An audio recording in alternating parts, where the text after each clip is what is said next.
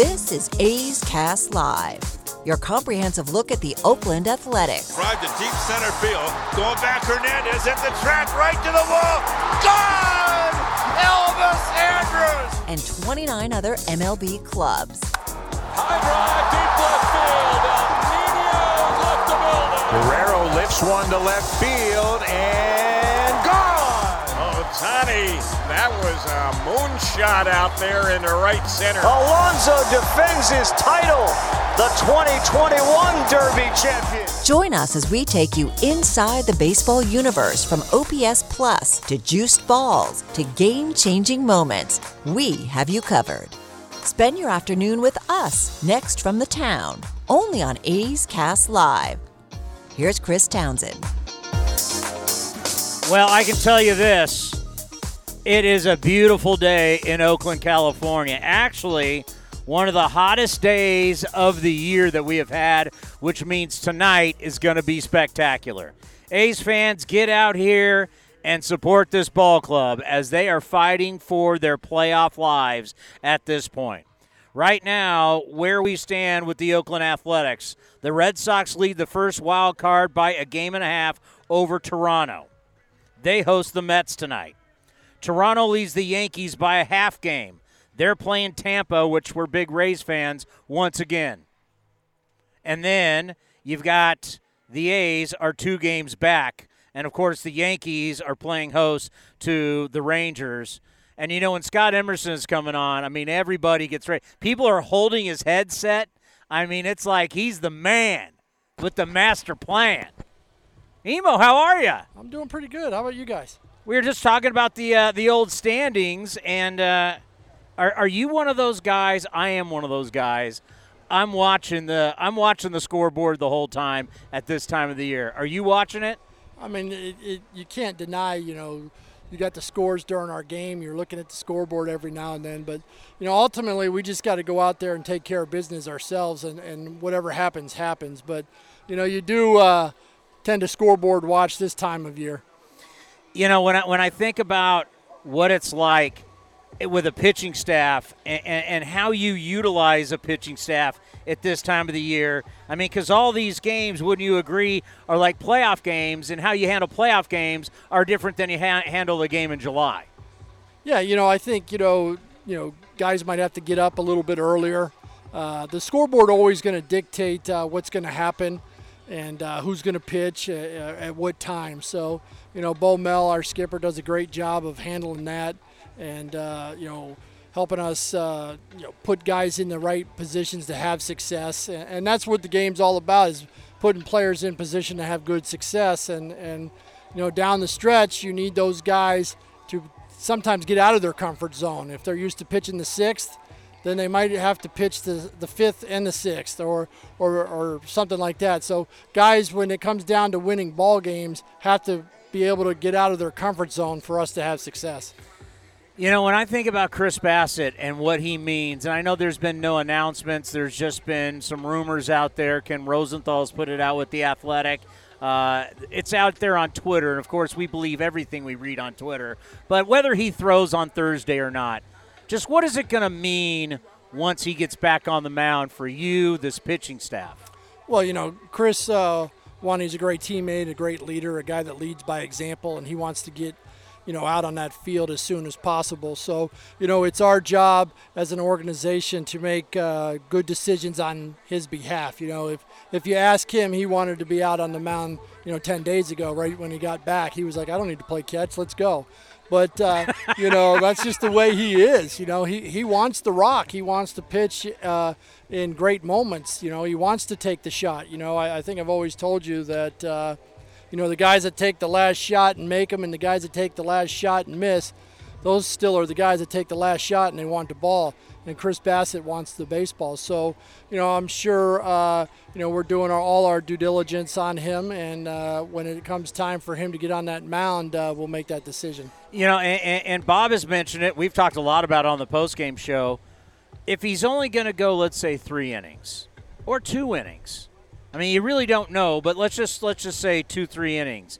Is it better to start the game off with those two to three, and he's pitched out of the bullpen in the past. He's a dynamic arm. You need some dynamic arms down the bullpen.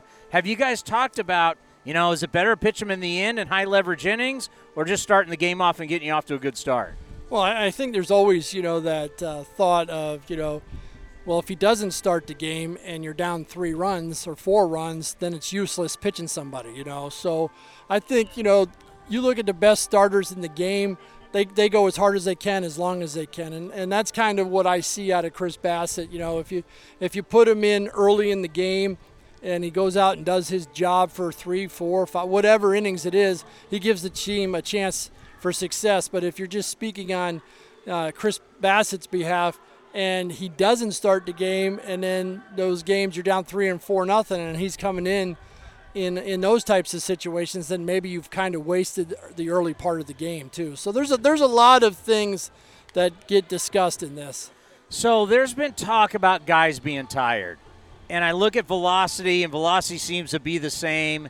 And what I've been saying on the A's Clubhouse show, there's a difference between being physically tired and mentally tired, mentally exhausted. So I think there are certain guys that are not physically, but I think they're not used to playing this long, going this deep in a season, taking the ball every five days. Would you agree there's some mental exhaustion going on? Well, you, you know, you, you never want to use that as a crutch, you know, as a coach. But it's you know. true. I mean, yeah, yeah, I yeah. know. I mean, you, you you you start the season, everybody's fresh, and then everybody's asking you all these questions about, you know, with the pandemic last year, are guys going to wear out and be tired? Well, you know, in reality, yeah, probably. But you, you don't want to go out and make that statement at the beginning of the season that the, your horses can't finish races. You know, you want to be as strong and as as uh, positive as possible. So, you know, for me, I always say, you know, it is a it, it is a marathon, but the best guys can sprint that marathon. They can go as hard as they can, as long as they can, and finish the season and make those 30 to 34 starts, whatever it may be, over the course of the season. So I don't like to use it as an excuse that guys are getting tired or mentally tired. You know, um, that's part of life. And and when you toe the slab and and you get across that white line, it's got to be go time. You know, you got to find a way to motivate yourself. You know, no matter what the crowd is, no matter what the umpires are doing, no matter what your teammates are doing, you get across that white line. You know, it, it's it's it's uh, crunch time. You know, it, it's time for you to say, hey. This is what big leaguers are for. These guys get paid a lot of money to go out there on the field and compete and I don't think they want to use that as an excuse, or I want to use that as, a, as an excuse. But you're right, it is out there. There's, you know, for me, when I see guys tire, it's not about the velocity, it's more about the command. Because they'll start humping up and overthrowing a little bit to make sure they have their velocity. But in reality, I want to make sure that these guys are locating their pitches because when you're facing a team several times, you know, we've had Cole Irvin uh, and uh, Kaprielian come to mind facing Texas. It's like every time we play Texas, they're pitching against Texas. Yeah. So now it's about how can you command your ball. They know what's coming. They know what your stuff looks like. They know what your delivery looks like. It's commanding the baseball. And that's the same here is if we're tired, then I got to command the baseball. I got to be able to still change speeds because hitting is timing and pitching is disruption of timing. So I can still do that, but that command is ultimately going to have to show up at the end of the season. You know, I think of Frankie Montas when you talk about not being mentally exhausted and getting better mentally because he's always had the stuff. I mean, ever since you worked with him with the splitty, I mean, the fastball's already been. I mean, the talent, the natural talent. I mean, he's he's 6'2", 250 pounds. He's built like a linebacker. What has changed in him mentally that makes him so good right now? I, th- I think the you know I talked to him the other day about this is the ability to read the game. Where am I going to get hurt if I make a mistake? Don't make that mistake. You know, we had that little conversation in uh, Anaheim the other day. You know, he gave up a couple 0-2 hits at the top of the strike zone when guys were swinging and missing at a split finger fastball, and I'm like, hey. You don't have to set up this pitch. It's not like they've never seen you before. Just go right to your split and he started you know doing that not setting up hitters just going right to his his equalizers and uh, i think he's finally learning that part of pitching of how to pitch you know we, we've seen the improvement of chris bassitt over the years about knowing what he's doing with his baseball and knowing how to pitch. It's one thing to go out there, have stuff, and outstuff somebody every now and then, but it's another thing to go out there and think. You know, we've always had, sometimes we've heard those coaches say, don't think, just throw. That's not what pitching is. Pitching is reaction and, and watching what's happened, having a game plan, having a scouting report, going into that game knowing what you want to do with your ball, and then watching what the hitters are trying to do against you and then make those adjustments. And that's the one thing I think Frankie has done the last two months is he's got a better understanding of himself out on the mound and don't lead the horse to water because the horse will drink it. Believe me. you, you know when you when you think about these, especially at this time of the year, the guys that can come in, let's call it the third, the fourth, the fifth, you know, the bridge guy to the bridge guy to the bridge. I mean, these guys that can pitch early in the middle innings become so valuable. We don't think about that, but talk about how like like think what Guerra has done for you, how valuable these guys can be at this time of the year. I mean, you look at that first guy in coming out of the bullpen. That's like the uh, the stopper. You know, we got the closer at the end of the game. He closes the door, the game's over with. But you need that one guy in the middle game that stops the action. Tourniquet. The, tourniquet. Stop the action. You got to come in, and we got a three run lead, pitch a scoreless inning, and let us have a three run lead with less game to play after you're done. And those guys are very unappreciated or, or uh, you know, not appreciated, I guess. And but for me, they're appreciated because we need that guy. You come into a game in the sixth, and generally, if you're a reliever coming into the game in the sixth, there's guys on base because you're trying to get your starter. You know, he gets through five, everybody's happy, starter's happy. You know, I got a chance for a win. I'm in. I'm down there going, hey man, the sixth inning is like an important inning because the fifth, you know, and I've started before. The fifth, you feel like okay, you got a chance to win the game for yourself. The sixth is about winning the game for your team. You got to come out there. You got to nail down the sixth inning. And if guys get on base, this guy's got to come in from the bullpen and bail you out. That's a huge job. You know, it wasn't that long ago that Randy Johnson won number 300 over in San Francisco. And the big question was will anyone ever win 300 games again? And then all of a sudden, we're now looking at 200 because Jon Lester, former A, just got number 200. And we're looking down the list Okay, I, I see Scherzer. I see Kershaw. 200 now might be the new 300. You think that's possible? That's very possible. You look at like 20 win seasons from starters now, it's more like you win 15, you're, you're winning a, a, lot of baseball games for your team. Even winning 10 nowadays is good. That's like a third of your starts.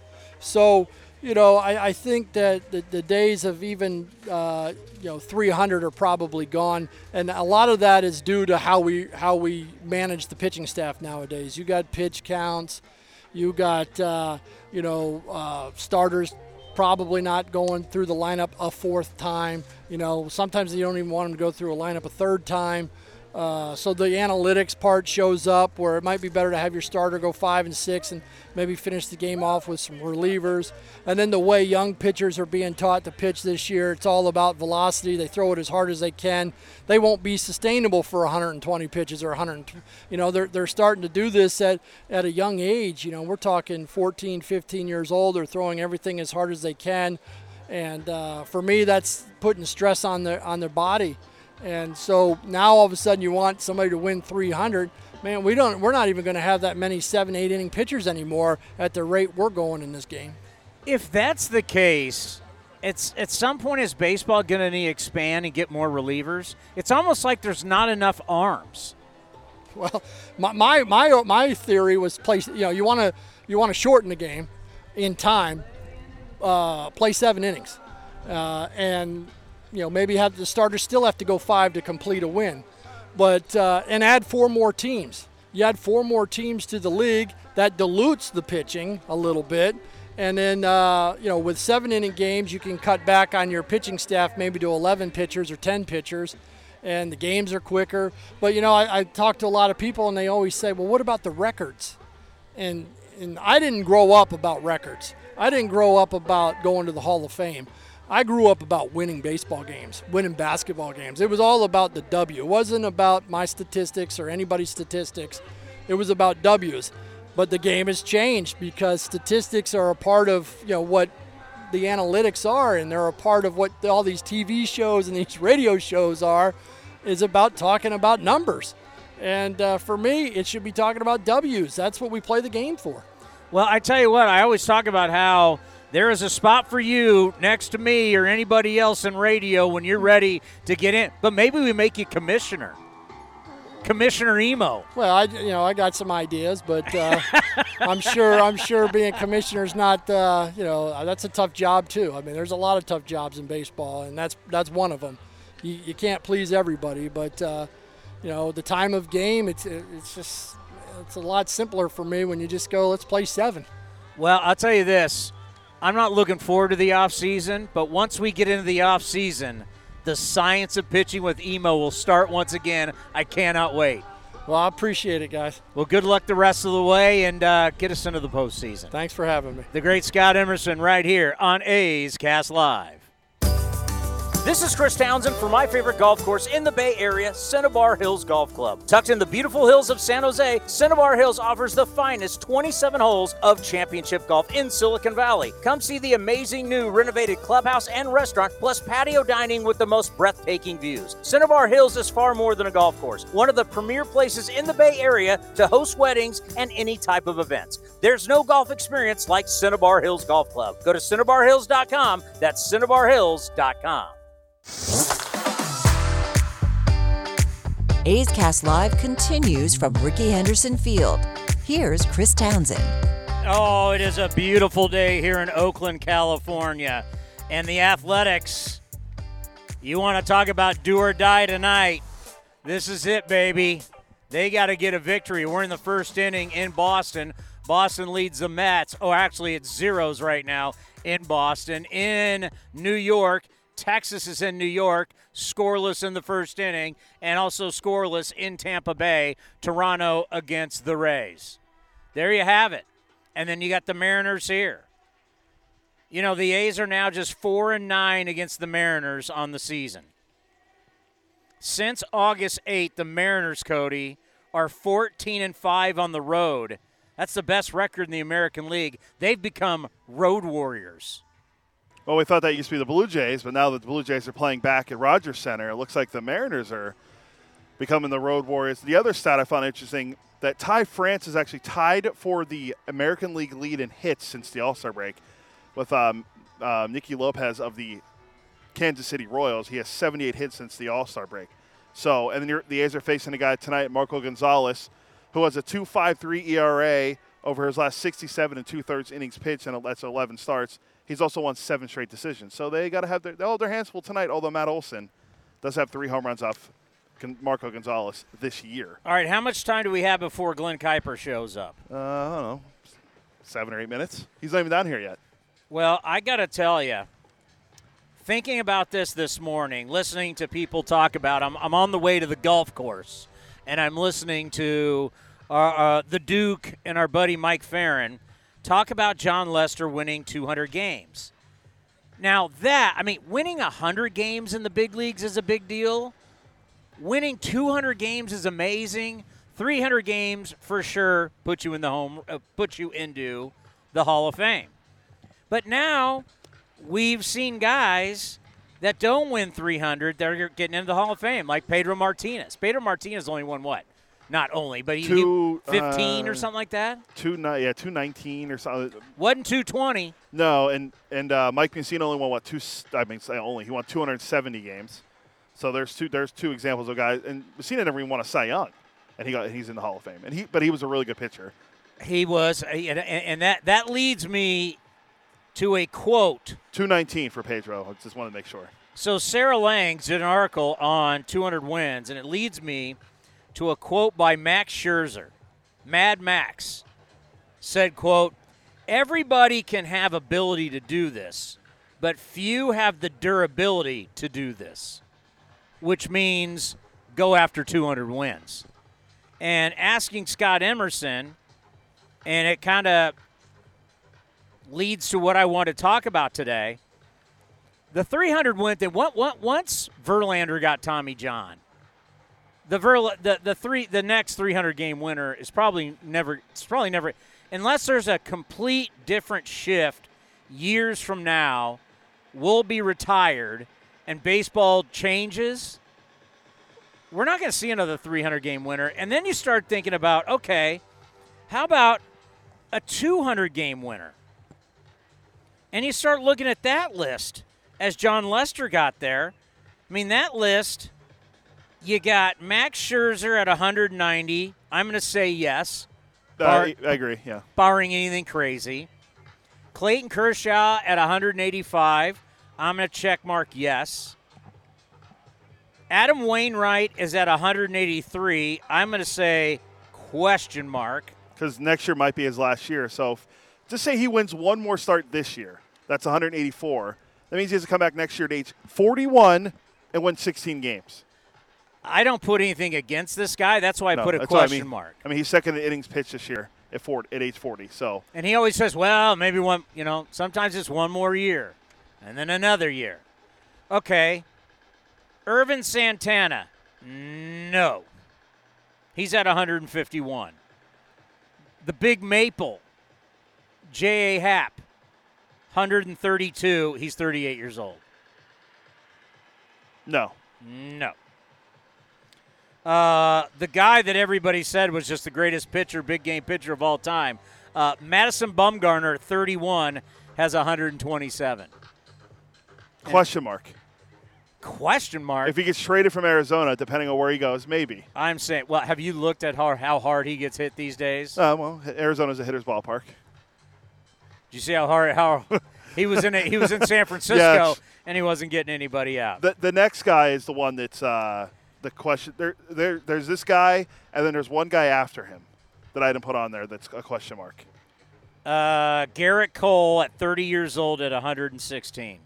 Yes, I say yes, but it's gonna be tough because I'm saying question mark. And then, then the guy after him is Chris Sale, has 113, and he's 32. I'm saying no.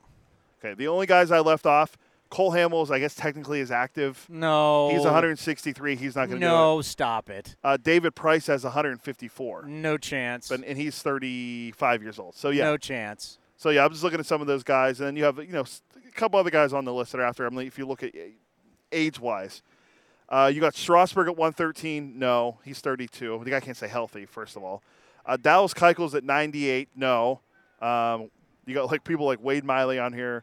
Um, he's at 97. No. Trevor Bauer, before everything happened, he was at 83 career wins, but I'm going to say no, even if he was still pitching and nothing happened, because he's 30 years old and he, has, and he has 83 wins. I don't think it happened. So Gerrit Cole might be the next 200 game winner if you want to look at it that way, but that's about it. Well, when it comes to 300 game winner, now you asked me earlier up in the box. You said, "Give me the pitchers who have thrown, who have won 300 games since they lowered the mound in 1968." And yes, I knew them. And in this article by Sarah, she makes it seem like it's a small percentage, but it's not really. There's only been 24 guys in a hundred and fifty something years of baseball to win 300 games, Yeah. and four of them have won since 1968. Yeah. Four guys. That's a decent percentage of all the guys that have won. Yeah, it is. And uh, Le- when Lester joined the 200 club, he was the 30th left-hander to do that, by the way.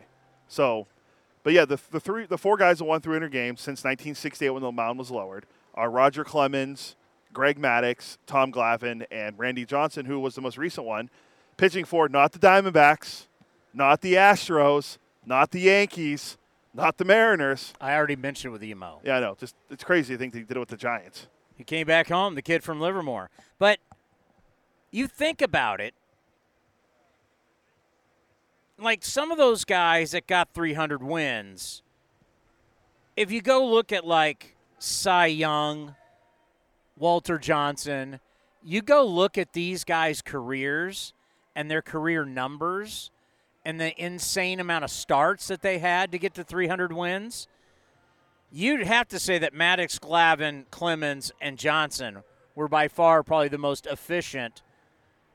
And the one guy that I don't, I, it's it's splitting hairs here because he started in 1967 as a kid at a USC would be Tom Seaver. Yeah. I mean, you really could include Tom Seaver on this list. He won 311 career games, by the way, Tom Seaver. Is that any good? So the whole since 1968. Well, he started in '67, but really a lot of the 300 game winners, you got to go way back to where it was an insane amount of starts and innings that it took them to get that you don't get in today's baseball. Greg Maddux is actually eighth on the all-time wins list. So Maddux had finished with 355, and obviously Cy Young with uh, only 511. I don't know if you could take eight pitchers and add up to 511. Do you know who the? I didn't go through the whole list, but I'm just generalizing. Do you know who the A's uh, leader leader in wins is right now? On the season, No, career. as a pitcher, Yeah. I don't. I would go catfish. No, no, no. This currently pitching right now this season, like the active Oh. pitchers. I'd go Frankie Montas. No. It's, uh, well, Mike, I, it's not Fiers because he's not pitching. The answer is Yusmeiro Petit, if I'm not mistaken. 50. Some- Oh, you meant I thought you meant for this year. No, no, no, no. I meant career, career, career wins. Fiers has That's 75. a stupid question. You're talking about a relie- guy who started and he's a reliever. But 50. I mean, you're just looking at like you're talking. We're talking about Lester won 200 games, and uh, Manaea has 49. Okay, you should have said it could have been any pitcher because Yeah. when you pose that question, you're making it seem as a starter. Yeah. So uh, Fiers has 75. Manaea has 49. I forget how many Frankie has. He, I don't think he has that many though. Frankie has 30 career wins. So Yeah, if you go career wins, it's going to be fiers. yeah, 75. Yeah. And then and then Yasmir Petit. Well, he was a starter. he was yeah. He's won a lot of games as a reliever. He's been around forever, so that does that's not shocking. I mean, how many guys, if we look down here, how many guys have had a long career? You're not going to look at Cole Irvin. You're not going to look at Cap. You're not going to look at Daulton Jefferies. You're not going to look Cole at Irvin, At he's Sean, another one. At Sean Manaea. Cole Irvin, this is his first full year. I mean, so I'm looking at all the all the all the pitchers right now, and you're not looking at any guys that have had long careers. Glenn Kuiper, the TV face of your Oakland Athletics, joins us here. You know what they say. You know what they say. Face for radio, voice for newspaper. No, I think You ever heard of that one? No, I haven't heard that. I've heard people tell me I have a face for radio, You absolutely do. No question about it. which is kind of sad, but I don't think my mom would agree. But No, you're a good guy. how are you? One of my favorites. Good. How are you? How are you? I was bummed last night. You know why I was bummed? Because it was it just, you know, the loss was was kind of crummy and there was just no atmosphere in the ballpark and it's the last homestand and team comes home from a good road trip and it just didn't feel it. I know. I, And that and that it, I did. I was riding home thinking, man, I don't know. Yeah, it, it, it you know when you don't have anybody in the ballpark and you got two teams that are playing for the playoffs, and we know how much it means at this point, but we totally understand. There's still a pandemic going on. There's a lot going on, but it was just it was tough to watch where these guys come home with a five game winning streak and they see like four thousand in the stands. And you know what, Tony? And listen, I, I don't want this to come across like a criticism. It's not. It's an observation, and and it's a. I think that it affects the home team players. I do. I totally agree. Like I think they. I think it. it they're not going to say it, but I think it, it disappoints them.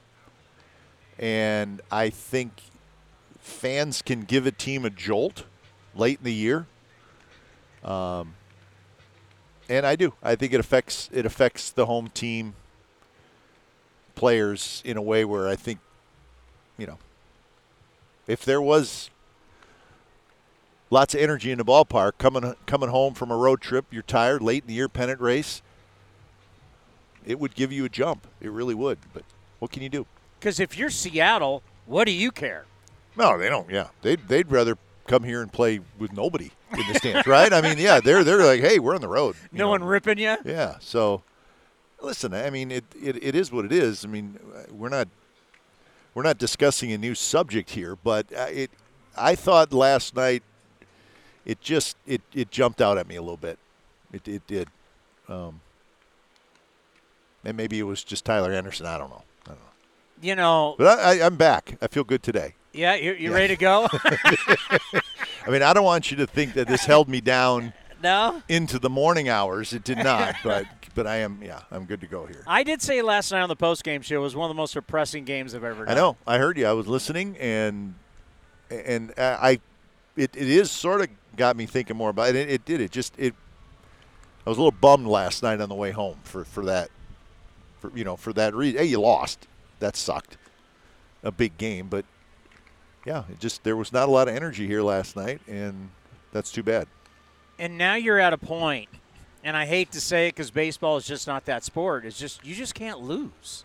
No, it, yeah, you're right. That's the spot you're in. Mariners are in the same spot, and I think the way I look at it, Tony, is you you can afford to lose a game. You can't afford to lose two or three in a row. Even if you even if you lost like in was it 12 games left whatever the exact number is if if you at any point in that 12 games or in, er, at, at any point in this homestand if you lost a couple games in a row I just think that I think you're in I think you're in big big trouble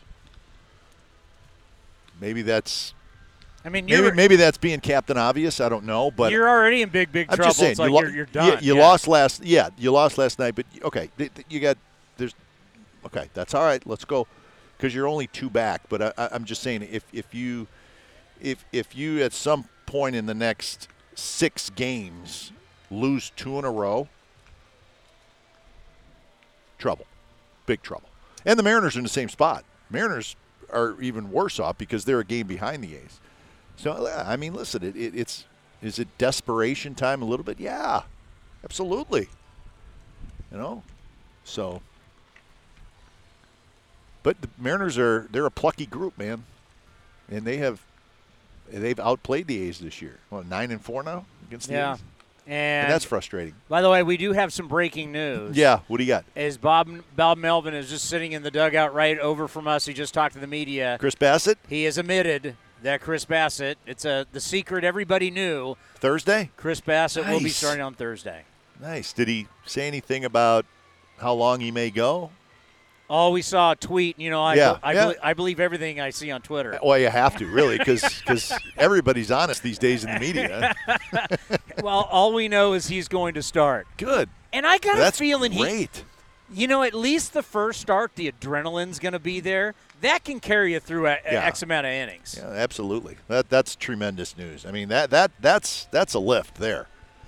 Uh, not only the fact that he'll be out there, but knowing it now, man, that's great. Awesome. Not not surprised now that you know you you see Bassitt said it. He said it to our good friend Dallas Braden a couple days after. He said, "I'm going to be back," and he is. That's awesome. See now I'm now I'm pumped up. I'm back. And and back. and to think about what Chris Bassitt looked like when he was Oh, texting God. Dallas Braden that, Yeah. you know, but Yeah, that was a bad night. it's going to be such a spiritual lift, I think, when he goes out there for the A's Yeah. on Thursday night. Yeah, yeah, Or yeah, Thursday day. Spiritual lift, and and on top of that, he's pretty good, right? So it, it, it's a, yeah, it's it's really twofold, and and you know, listen, it, that's Thursday. That means he'll get another start, you know, next week if everything goes well, and so yeah, that that's huge. That, that's exciting. Yeah, at this point, you got to ride your best players. Yeah, boy, you sure do. Right? You sure do. Yeah. I mean, and I and I think too, you know, like the tough part is, I mean, you needed a good start last night, and and you know, Sean just he looked a little off, and you know, it's it's the time of year, Townie, and you just I think because every game is so magnified, and when you lose, you you and you you deal with it before and after the game. You almost become more critical than you want to be because every game is so important. And if you lose, you start chopping up the game like, "Oh, that was a spot. That shouldn't have happened." And you know, you don't like to be like that, but because the games are so important, you you do kind of go back over the games and, and look at mistakes that were made. It kind of reverts back to kind of like football. yeah, every game. Yeah, that's right. All these games, you know, it's not forget. This is not like, oh, you lost a game in July. We'll see you tomorrow. I mean, those days are over. yeah, this is, and, and the problem is, and what's been good about the A's players is they understand they've put themselves in this hole. Yeah, and listen, yeah, you can't. 162 game schedule. You, you're not blaming anybody. Um, yeah, you're no. That's absolutely right. They've lost games that they probably shouldn't have, but they still got a shot. You know, I mean, you're two back. The Yankees got a tough go yet. Yankees got a, a, a tough final final week and a half. Um, so you need, you know, the Jays or the Red Sox need to stumble, and that's, you know, we'll see. Stay positive. Yeah, that's the thing that stinks is that not only do you need to play well, almost flawless, but you need someone to stink it up and fall to you. Well, you need two teams Two to stink teams to it up. to you, yeah. because you got the Yankees in between you and that second wild card. So yeah, but again, as you just said, that's the spot that the A's are in, and they know it. And but yeah, you you you can't you don't control your own destiny, which is that's what every team wants, right? And and you just don't. So you you have to scoreboard watch and. You know, I, uh, what's going on? Red Sox don't score in the second, Yeah. right? So you do. You become such a, you become so addicted to the to the out of town scoreboard. But that's what happens when you're chasing, right? I mean, Houston Astros aren't scoreboard watching. They ain't worried about it, right? So it's it's just it, it is it's it is where you're at, but it's also fun. You know, it's exciting, a little But- but you know- frustrating. you know, you know what's really frustrating though is that the A's not too long ago, whether it was leading the division or leading the wild card, Mm-hmm. you had your destiny in your own hands, and it was just like all of a sudden it was gone. Yeah, and, and that's yeah that that's again you start looking back and and once you lose that one of those two wild card spots, yeah, then you've lost a lot, and then it's a it's a double fight, right? Because you're fighting Yeah. to get wins, and you're also in need of teams to lose, and it, it's sort of the double whammy uh, because you can win a game, yes, right, but then you look up and the teams you're chasing both won, kind of deflates you, right? Or if you lose, but the teams you're chasing lose, you're like, all right, good. That's the worst. no, no, we're good. Let's go. If you if they lose because we're out in the West Coast, Oh, yeah. if we're looking at the scoreboard and either like the Red Sox or the Blue Jays or the Yankees lose and then the A's lose, it's yeah, like oh yeah, it is. It's a gut check because because a day on the calendar has been checked off. Yeah. That's kind of the way you you start to look at it this time of year. But but ultimately, it is fun. Pennant races are great, and you know nobody does a pennant race like baseball. You know, I mean, if you look around at all, even even in the National League, there's a lot going on. The American League has a lot going on, so it, it is fun. because it gives us entertainment every day. every single day, and, and not just your team's entertainment, but what's going on in other games' entertainment. You know, last night I'm watching, doing our game, but I'm also looking at my my iPad and I'm and I'm seeing the Rays and the Blue Jays. And okay, we, we need the Rays to win, but It's then the Blue Jays out- got the bases loaded in the ninth inning, and you're like, oh Here boy, comes here we Kevin go. Cash. Yeah, like, is Semien going to come up or you know Vlad? You know, so there's that that entertainment value of not just your game, but other multiple games that you're watching. Um, so it, it is a lot of fun. It's a great part of our game. For you this year, what has it meant for you to get back to doing 162? Oh, it's huge. Yeah, la- last year was just some weird thing that happened. You know, 60 games, no fans. It, really was a forgettable year. Like I don't remember a lot that happened in games last year. Just you know, it just you just forget about them. So yeah, this year felt pretty normal outside of not traveling, which you know we know the whole deal with that, but. But I, I think just for baseball in general, to, to, to get a full season in, nothing bad has happened yet with the pandemic. Um, a couple teams have had to deal with it, but um, the fans have, have come back. So I, I just think for baseball in general, I think it's huge.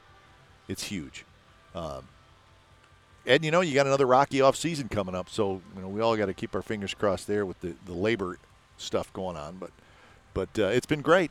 It's been great. I, I, I said at the beginning of the year, I said it to my wife. I said, just give me 162. You know, and and it looks like it's going to happen, which is great. You know, I, I had a conversation with a good friend of mine today where we're both just like, you know, in the end, you got to think the way the labor stoppages when we were growing up. Now you're dealing with such far greater Yeah. money. That's a good call. It, it is a whole. It's a whole different the pie, the TV money. I mean, the money that they make internationally, the money they make off their technology and the app and everything. It's just it's it's kind of like either side can't be that dumb, right? Yeah, yeah. That, that's a good point. And I think in, in past, you know, the, the labor issues that we're talking about where there's been a strike, it's really sort of been kind of like, well, here's our number, here's your number. We don't agree on that, and let's negotiate.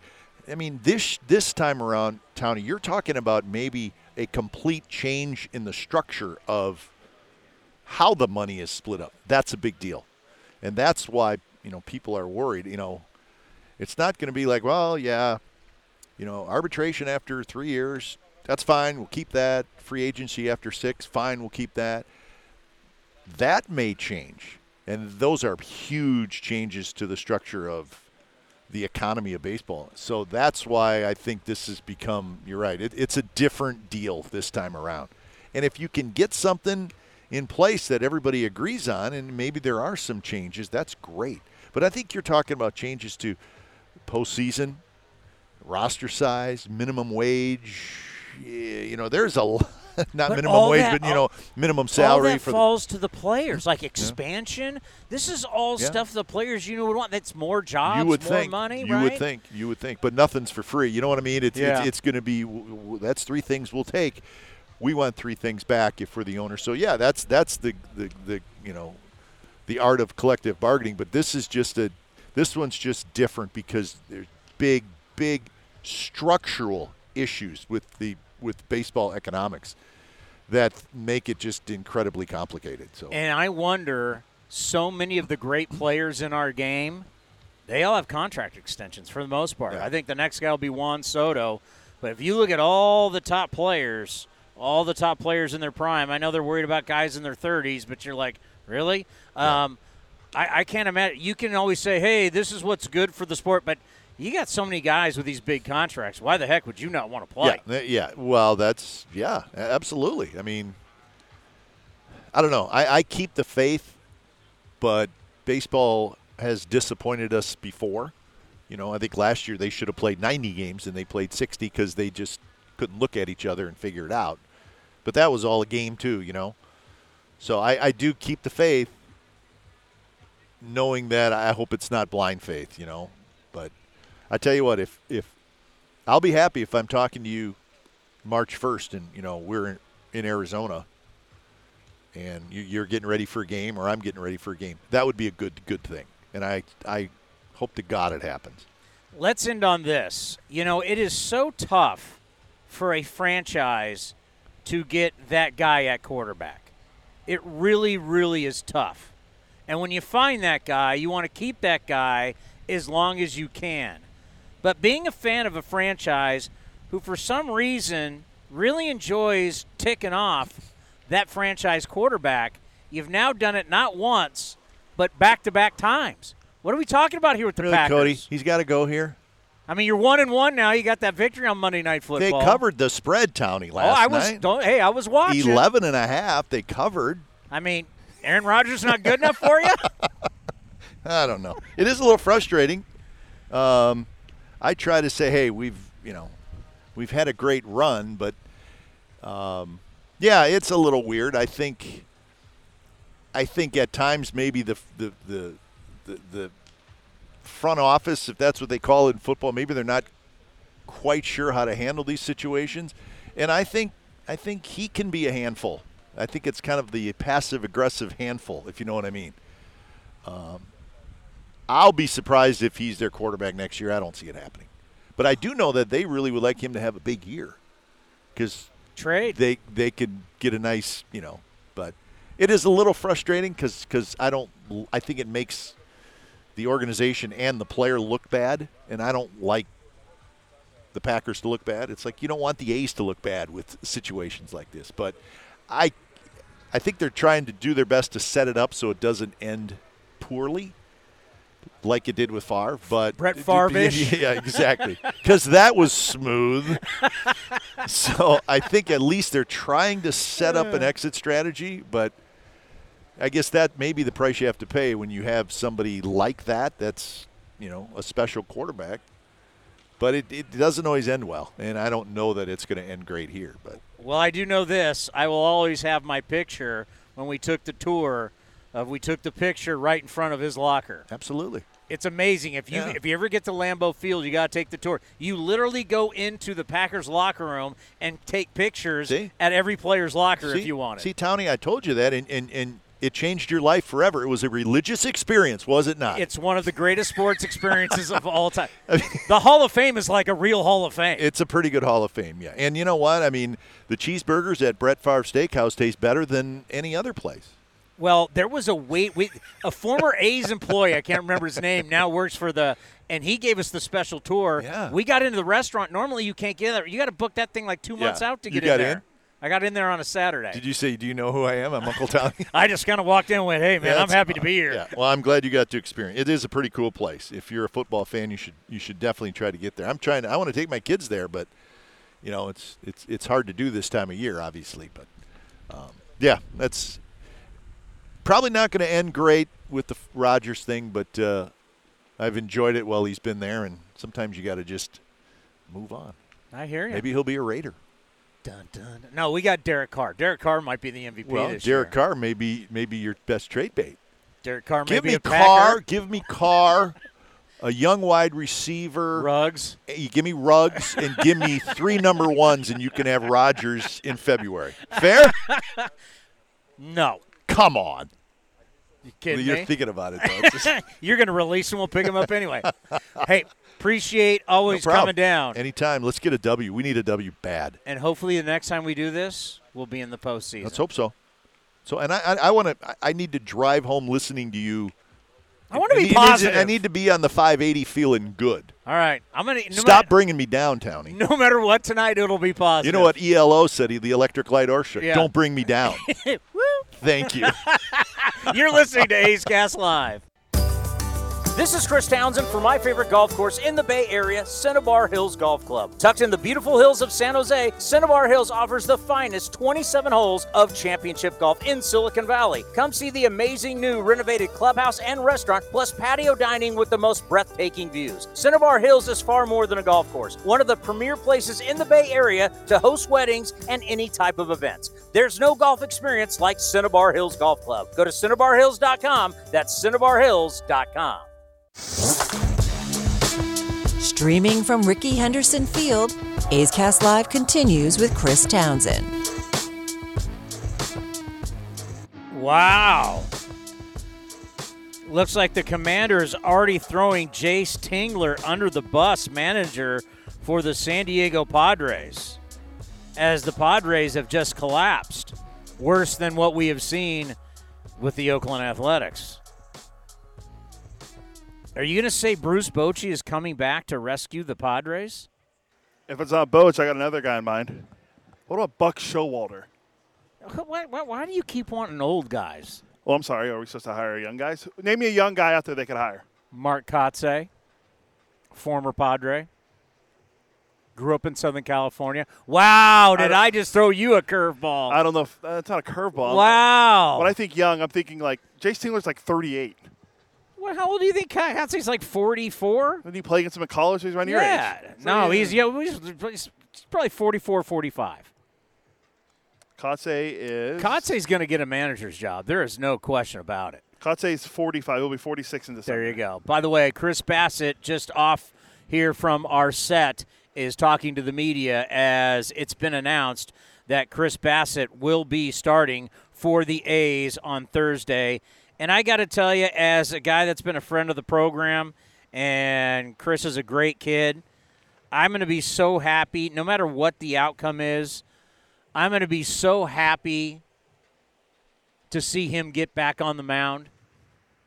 You know what he means to this organization as a guy that you know originally when he got here you wouldn't have thought that. You know everything that he's been through you know one of the guys that had tommy john surgery and had setbacks and truly wondered whether his career was going to be over or not and battled back and battled through it wasn't always happy about going up and down you know we, we've got that story where we've talked with him uh, about it where we were in Japan and he was getting sent down for a fourth option because he hadn't played because of the Tommy John, and he was not happy. And never. I did the interview with him, and that's where you know he we've played the promo where I, I I'm like, hey, I tried to pump him up on the way out, going, man, you're going to mean a lot to this team. Go down there, do what you got to do, but you're going to be back up. And of course, that happened. But I remember after I did that interview, I then went back. So that was back into the clubhouse of the Tokyo Dome. And I went back out of the clubhouse of the Tokyo Dome and went out to the field to talk to David Forst.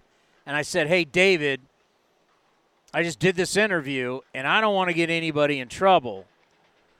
This is what Chris said. He was just being honest. He was speaking from the heart. Are you cool? Because, I mean, I'm not going to go to PR. I'm going to go to David. I mean, David's the guy that deals with the players, he's the general manager. And David said, air it. I totally understand. That's one of the great things about working for this organization is that no one's afraid of honesty. Bob Melvin's not afraid of it.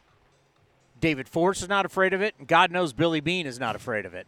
I mean, Billy, Billy's so battle hardened, it'd be like, what? He said, ah. But David Forst said, no, it. I totally understand why he's upset. It, it's a rule. It's a tough rule that you're able. But I mean, the A's were going to utilize a rule that helped them. You know, because otherwise they could have lost. Think about it. if they didn't have that. If the A's didn't have that fourth option, the injury option with Chris Bassitt, and they would have put him out there, someone would have claimed him. And Chris Bassitt would not be here today. He would not be the anchor of your staff. So when you think about was it cool that that happened? No, but thank God it did. Because Chris Bassitt would not be in Oakland A as we speak. I remember you telling me that story, and uh, when you first and that the whole situation, and just watching the maturation of his career, from what he did last year during the 60 game season to what he was doing this year. I mean, he was in the Cy Young conversation for a majority of the year, and then obviously what happened in Chicago on the on the what do they play? The South Side? No, might be the the White Sox play. Ken Korach used to work for the White Sox. White Sox play on what the East Side, West Side, The West Side. West Side Story. Lake Michigan is east side. That'd be the south side, Cody, is where Yeah. the White Sox play. So You're that, playing on a barge in Lake Michigan. so when that happened, you, you're hoping that you know you're hoping for the best, and maybe Matt Kawahara from the Chronicle is going to join us Yeah, here. He was just talking to he was just talking to We're gonna we're gonna get the skinny, and we'll take him right now. Let's get the skinny on what Chris Bassitt had to say.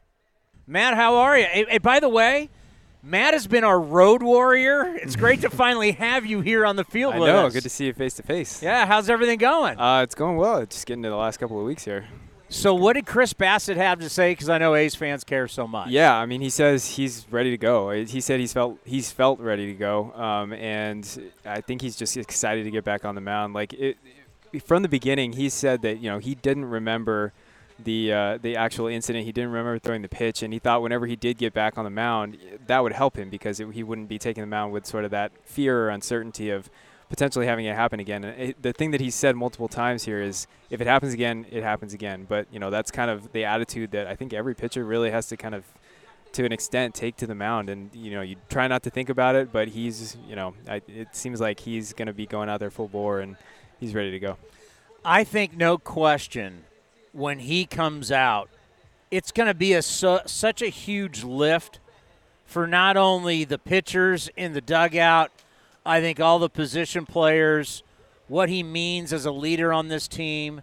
Just talk about what Thursday is going to be like when he runs out there to take the mound. yeah i mean i I think you're right. I I think this is, I mean, for a team that is still, you know, fighting for uh, sort of its playoff lives here. And last night, you know, you could tell. I think they were they're a little bit ground down coming to the end of it, and probably every team is at this point. But just to have a guy like that who was their the leader their not only the rotation, but such a huge presence on this clubhouse and this team.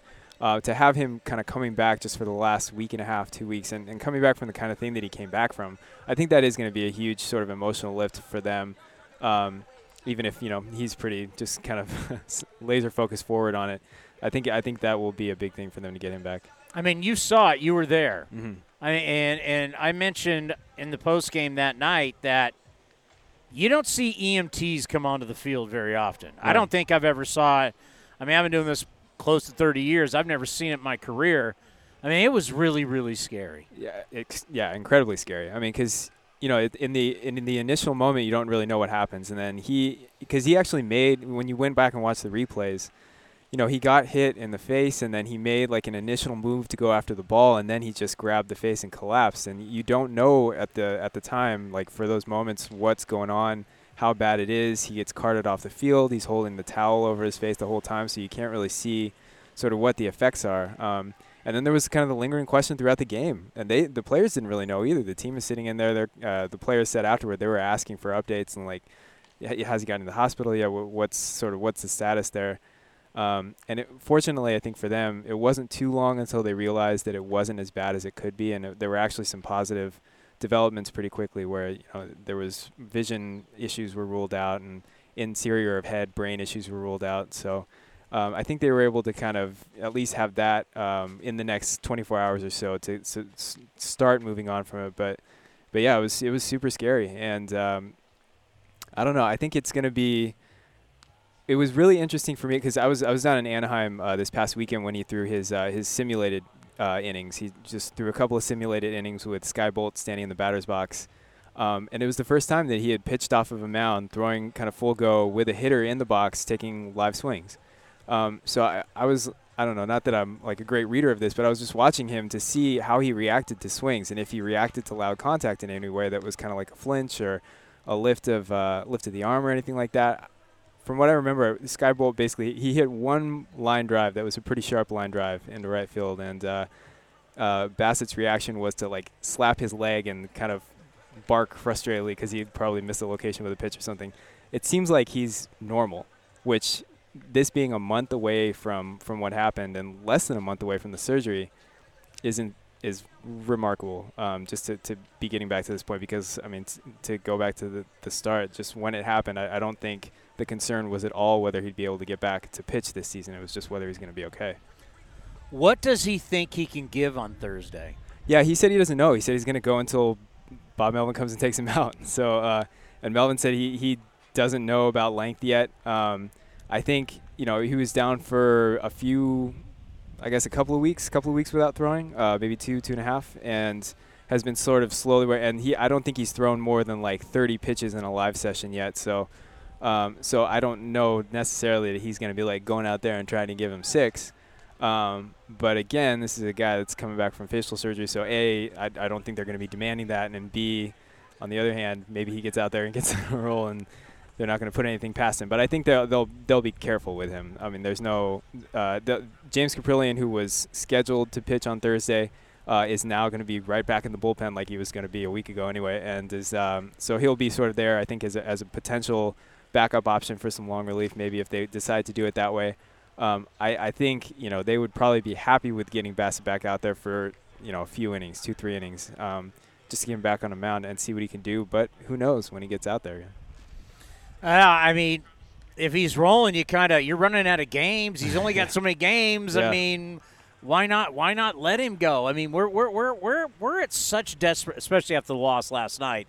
I mean, it's just talk about we're at such desperate times right now. It's unbelievable.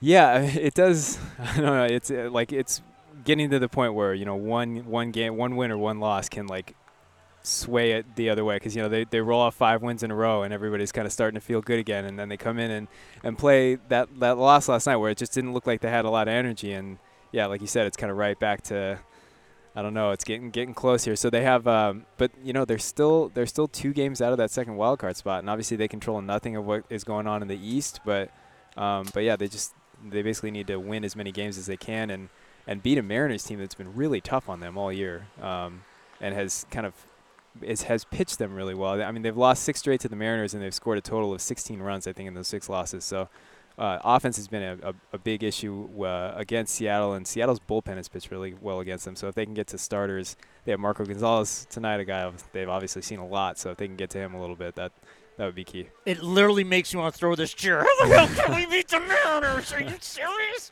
And then we're looking up here at the scoreboard, And you know the Yankees lead one nothing in the third. Tampa and Toronto are tied one one in the third, which is good. We're rooting for Tampa. Zeros between the Red Sox and the Mets at Fenway Park.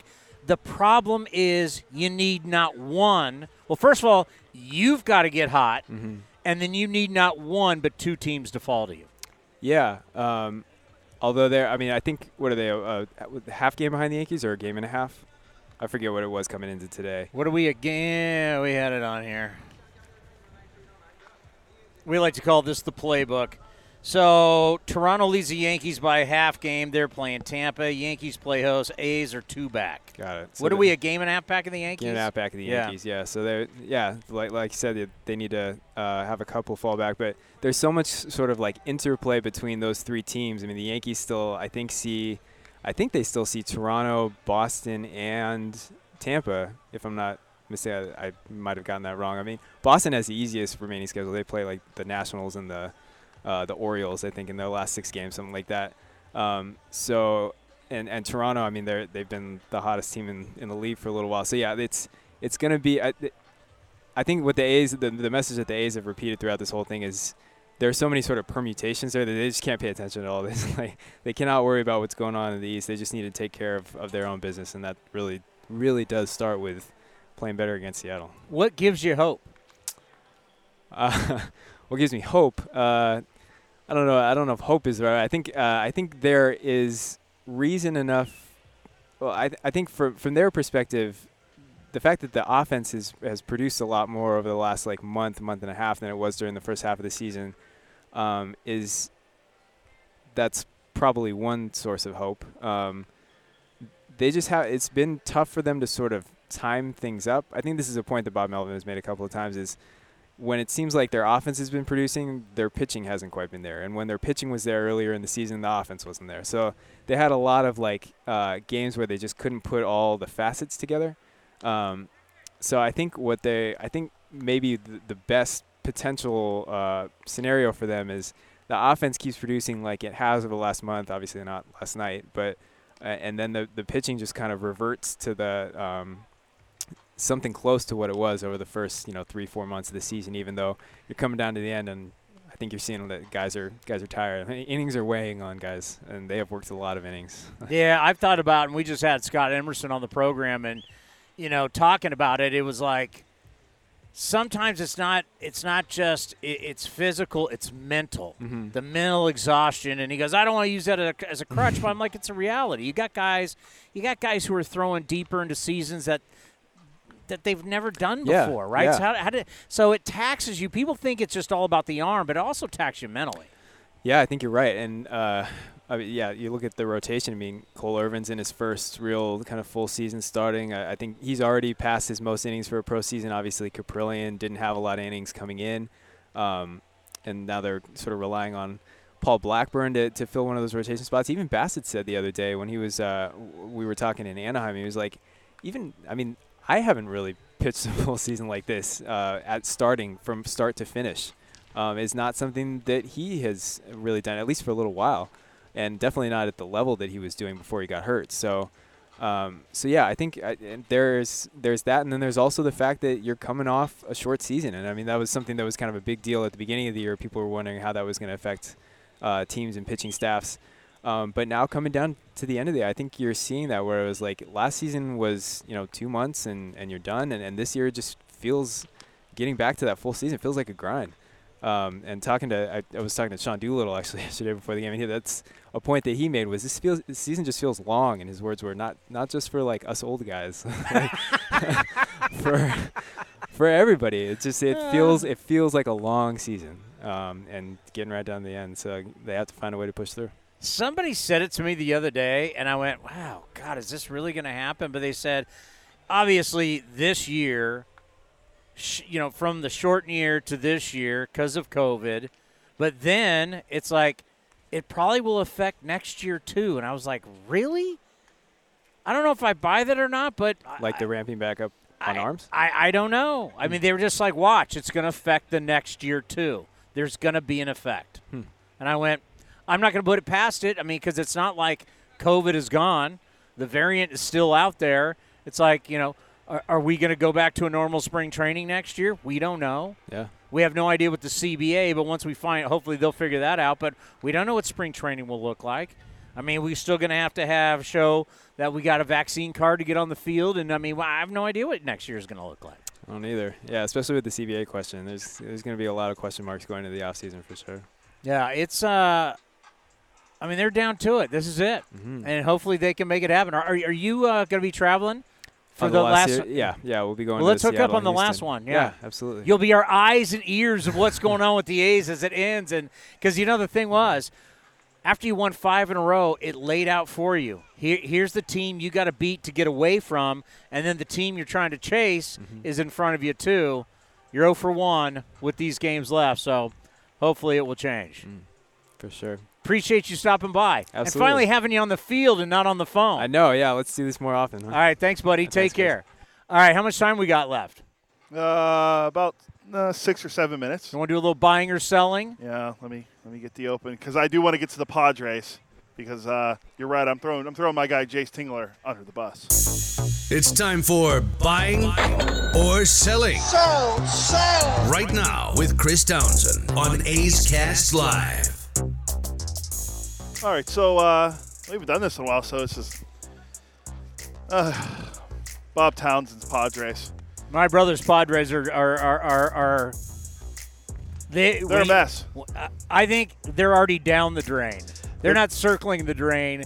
They're Well- down the drain. Well, remember they fired Larry Rothschild, their pitching coach, and he was the reason why they. It was they were his fired. fault. Now that- it's- now they fired they fired their uh, farm director because apparently it's his fault that the team the team's not winning. Former A employee Sam Geaney. Yeah, so you got two guys that you're you're, you're finding all these scapegoats when uh well, it's the guys on the field that aren't winning the games, not the uh, farm director. So the Padres collapse continues. They were swept in St. Louis over the weekend, and now they're uh, about I think they're three and a half games back in the uh, wild card entering because the Cardinals are the number one wild card after the, the sweep.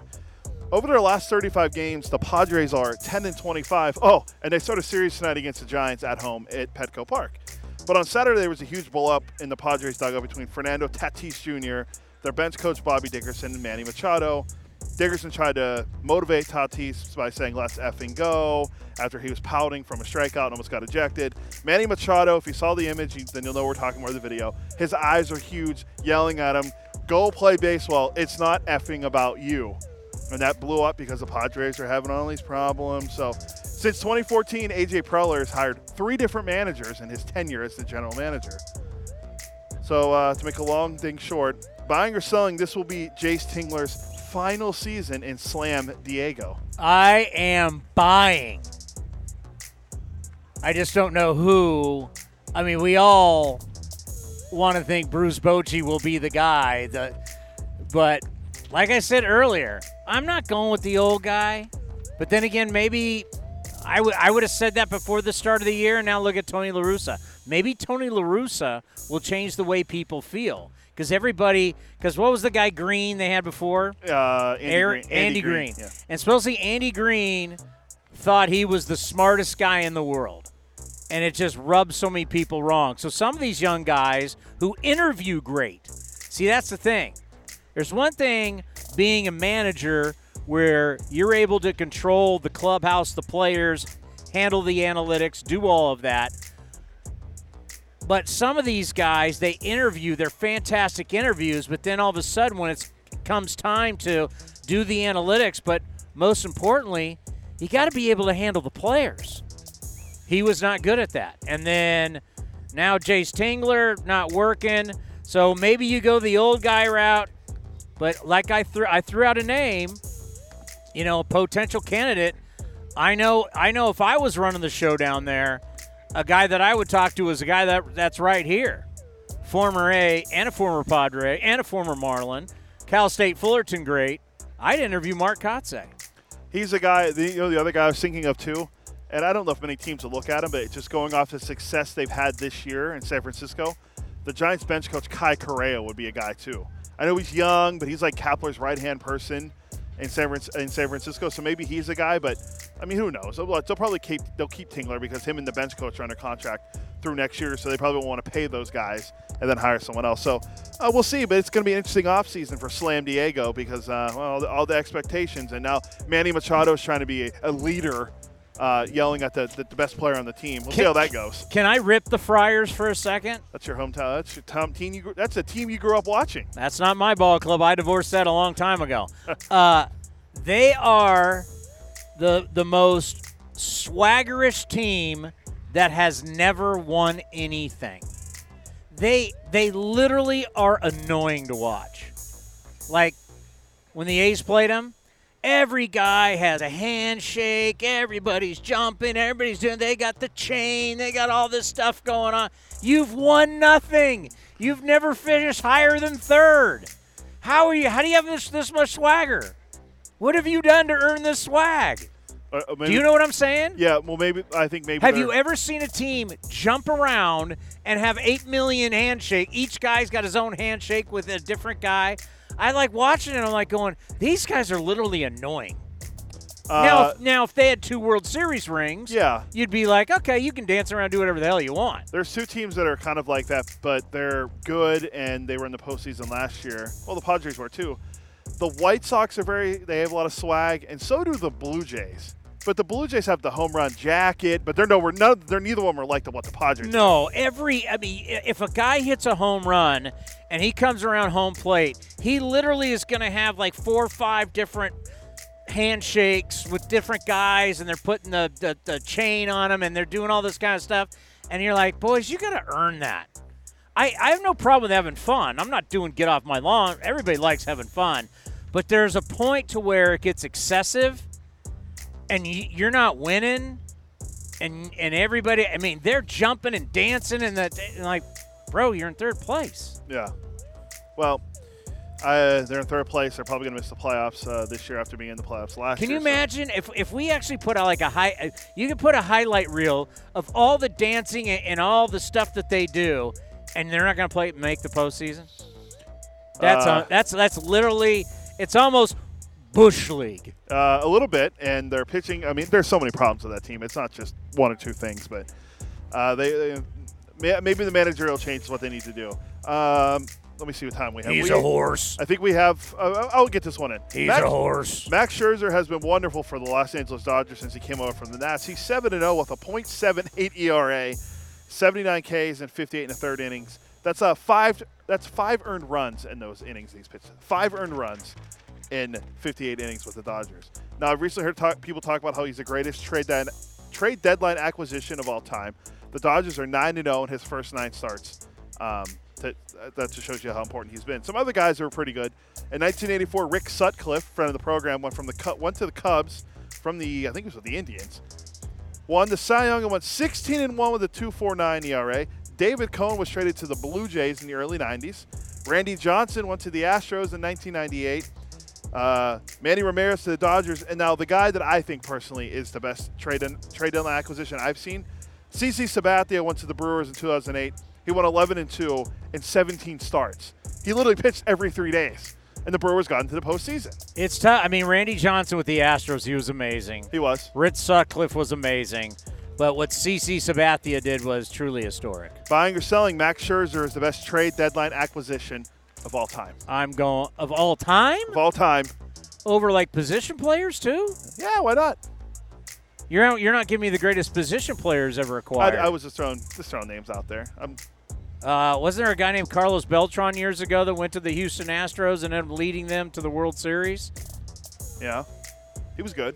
Yeah, I probably would go him. Me- me- remember- Set records. Me- me- remember set when- records in the postseason. Me- Remember a couple years later when he was traded to the Giants for Zack Wheeler? How'd that work out?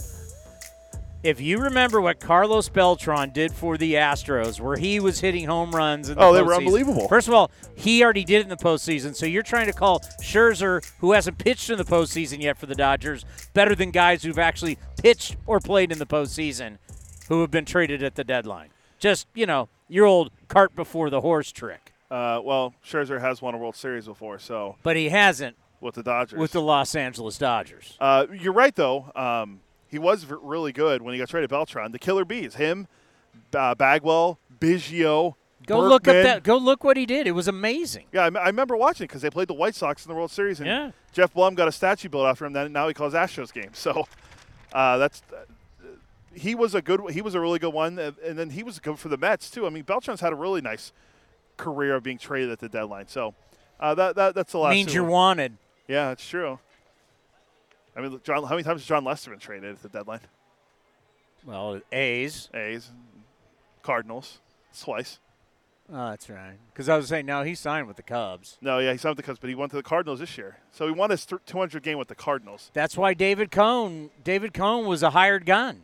Look at the Cardinals rotation too. By the way, How old are they? they're old. They're old. Yeah. Happ. Uh, we just said was what Wainwright- 38. Wainwright, 40. Lester's 37. Who else is in their rotation? They have another guy that's old too. Emo, I, I Eno. We just had emo on. Eno, I gotta tell you, I've put it in my studio. I have not drank it yet. It's like a trophy. You're right next to my Jose Canseco Rookie of the Year bobblehead. I'll send you a picture. I don't know. I don't. You may need to bring me another one because I want to keep the can. The can is awesome. Yes, bring me one. I'll drink it. I want to keep one as like a trophy to honor the great Eno Sarris from the Athletic, one of the great writers. You know you've made it when a brewery makes a beer after you. It's true. It No, no breweries made a beer after me. No wine. No food product. That's where you know you've made it. The great Eno Sarris. Well, that's all the buying or selling today. Oh, we'll get to. I'll do. We'll do Lester tomorrow. Give it to me now. We got uh, time. No, we, we're done. Okay, who we playing? Uh, we're gonna have um, Green and Gold history with Feldy coming up before you come on. Green and gold history. We want to thank Glenn Kuiper, Matt Kawahara, and the great Scott Emerson. Scott Emerson, the pitching coach of your Oakland Athletics. Green and gold history next, and I'll be back with A's Total Access at 540.